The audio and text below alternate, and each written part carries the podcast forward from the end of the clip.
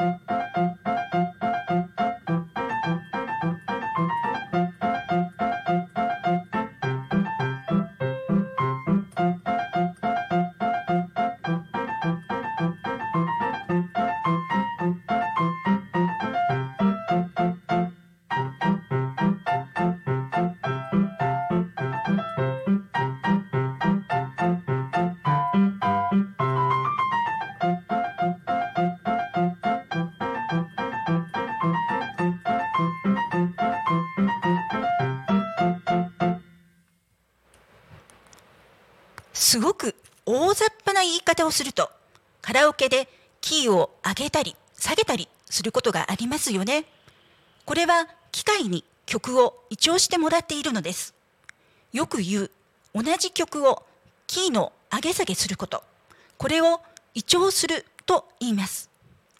ピアノで移調するのには弾く場所を変えます。先ほどお聞きいただいたように弾く場所が変わると同じ曲でも印象が変わりますよね。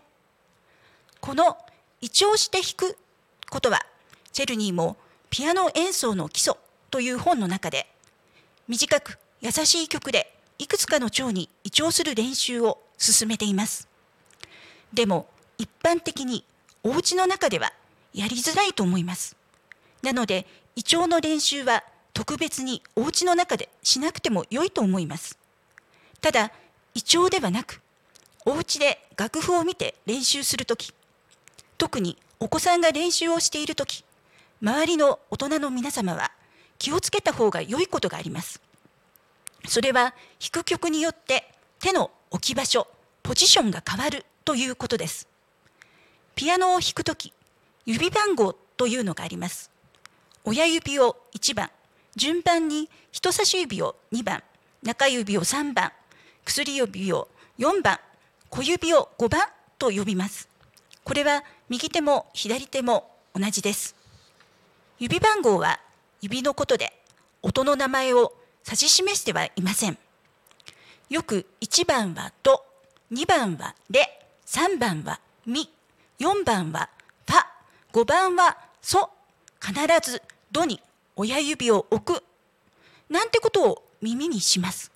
これはドレミファソしか弾かない場合は偶然当てはまりますが曲を弾くとき全てに当てはまるかと言われると違います。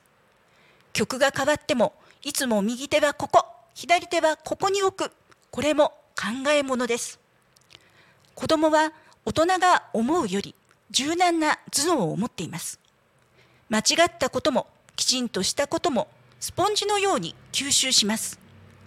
子供が弾く曲は優しいので誰でも教えられる。実はそんなことはなく、初心者のための曲を子供に教えることは優しくないのです。うーん、悩み事を語ることは緊張するし難しいぞ。それでは、チェルニーが子供のため、初心者のために書いた作品、ウィンダマーチをお聴きください。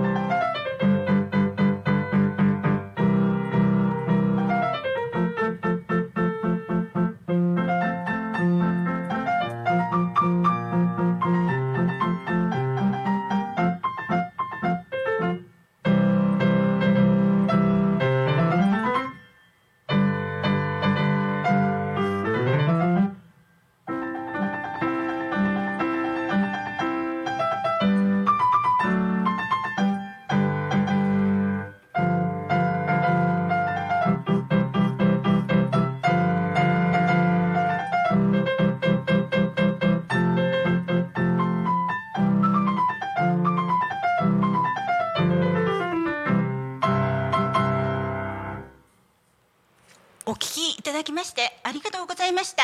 ではまた土曜日ピアノ猫だよりのピアノのお話でお会いしましょう。さようなら。